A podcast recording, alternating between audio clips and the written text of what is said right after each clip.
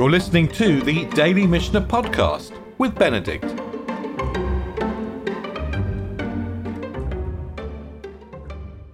Okay, good afternoon. We're closing in to the end of the tractate of Terumot. And this is probably the right time to step back and have another look at the map of the tractate to see where we began and where we're heading. And you remember that the first question we asked was who can give truma and what kinds of food can be given. We learnt about like for like, about intention, about giving the best. And then we spent a number of chapters talking about what happens if you make mistakes. Truma getting mixed up with Chol, Tameh getting mixed up with Tahor, partners, agents, eating by accident, adding on a fifth to make amends. Uncertainty about people's status. Is the slave still a slave? Is the Kohen still a Kohen? We touched on issues of life and death. We dealt with planting truma and with cooking and pickling mixtures of truma with ordinary food.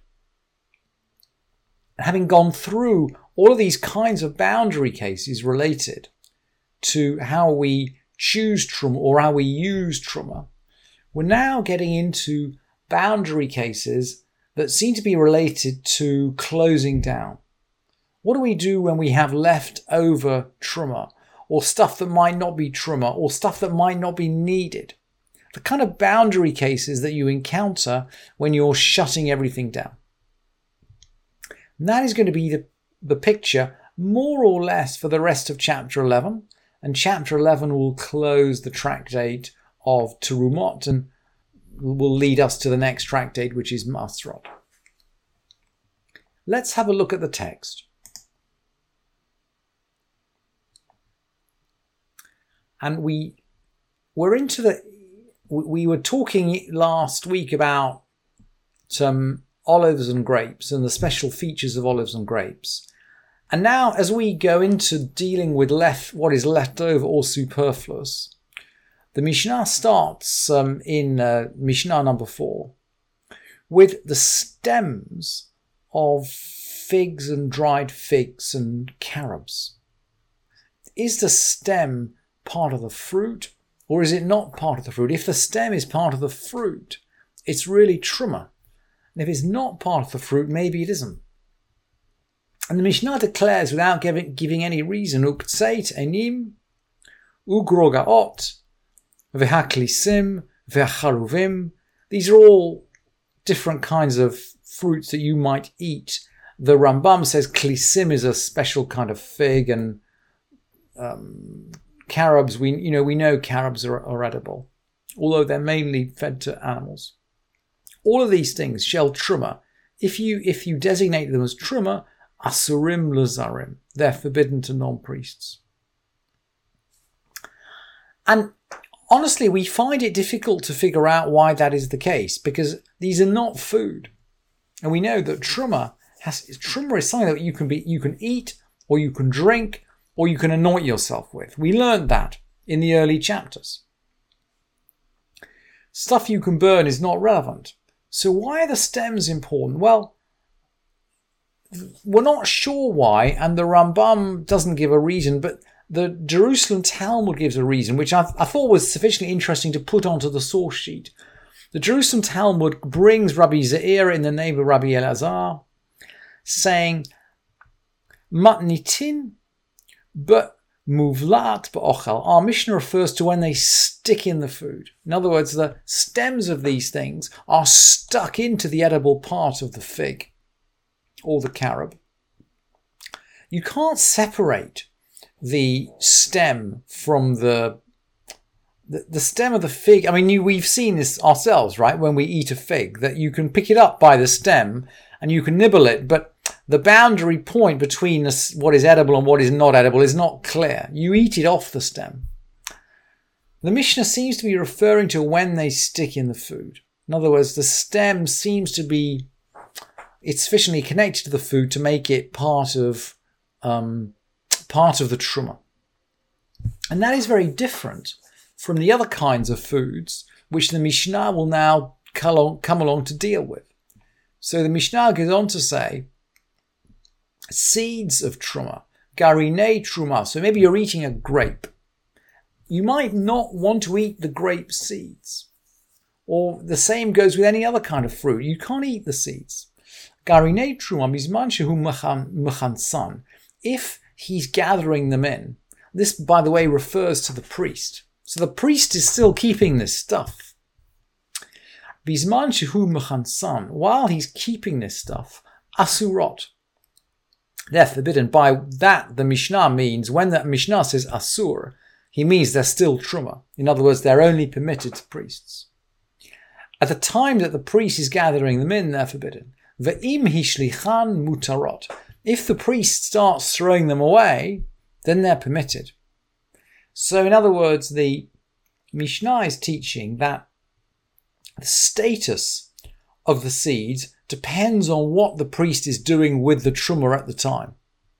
It's not fixed by the physical characteristics of the food, it's fixed by the use that the priest is putting the food to at the time. And when he's fed up with the seeds, when he starts throwing them away, then they're permitted. And the same things apply to leftover sacrifices. If it's a um, shalem sacrifice, the priest is going to eat it. And the Mishnah goes on, mot.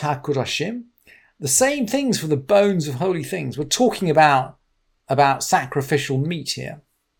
Bisman shehu some if he's using them, asurin, they're forbidden. And if he throws them away, they're permitted. And now we're going to talk about different kinds of um, uh, different kinds of flour and bran. And we're saying how matur. Mursan is a very kind of coarse bran. I mean, in those days, they didn't understand that whole wheat flour was good for you. So they used to mill the flour, and of course, the quality of the milling was probably much less precise than it is today. So they would grind the flour and they chuck out the coarse bran. And the Mishnah seems to know that every priest would chuck out the coarse bran. It's not food. Fine bran is called subin. The Mishnah explains, subin shel chadashot asrot. Fine bran of new wheat is forbidden. Veshel yishanot mutarot. Seems as though new wheat is soft. The Bartenura, actually, I brought the Bartenura later in the source sheet. New wheat is soft, and when you grind it or when you mill it, there's a lot of flour that gets mixed up with the bran. So you, you can't you can't just throw out the new bran. It's got flour mixed up into it. Veshe yeshanot mutarot bran of old wheat is permitted because the bran of old, once the wheat gets a little bit older, and one of the commentators says 30 days is old enough for it to be old, the moisture dries out of it, it grinds very nicely, you can separate the bran from the flour. And in general, the Mishnah goes on, trumot kaderach shehu noheg bachulin. You can treat truma as one treats chulin in the sense that the stuff that if you throw stuff out in when food is whole, you can throw it out when it's truma. You don't have to treat the leftovers of truma as if they're holy. That is if they're throwaway. But if they're reserved, if they're high quality, you do have to treat them in a special way. And the Mishnah is going to observe how masalet kav or kabayim someone who sifts a kav or two from a seir of wheat. A kav is a sixth of a seir.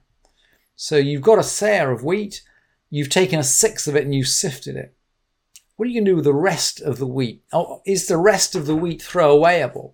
Just like the bran is throwawayable. And the Mishnah straight away says, Lo yabed you don't throw out the rest. Eli anichenu b'makom ha musna. You put it in a hidden place. In other words, you put it in a place where, well, I was going to say where no danger can occur to it. You put it in a place where your truma is not going to be in danger of becoming unclean or becoming eaten up by people who are not priests. And then finally, the now we're really getting to closing off things. The Mishnah is going to say, look, let's have a store. Let's think about a storage bin which was cleared of truma wheat. Truma. Are we going to? What are we going to do about truma wheat which might have been stored there, might have been left over when we cleared it? And the Mishnah says, We're not going to oblige to some, someone storing, clearing out the bin to scrape up into each individual grain. He can just sweep it all up in his usual manner and then he can store chulin in it.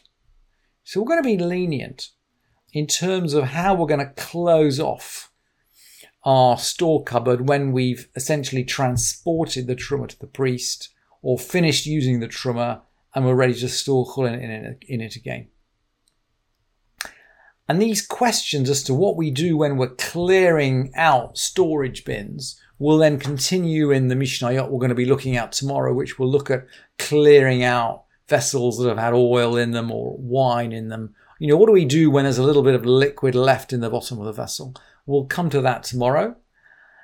And those are really interesting questions which will lead us inexorably to the end of the Masechet. Thank you for listening to this edition of the Daily Mishnah Podcast with Benedict.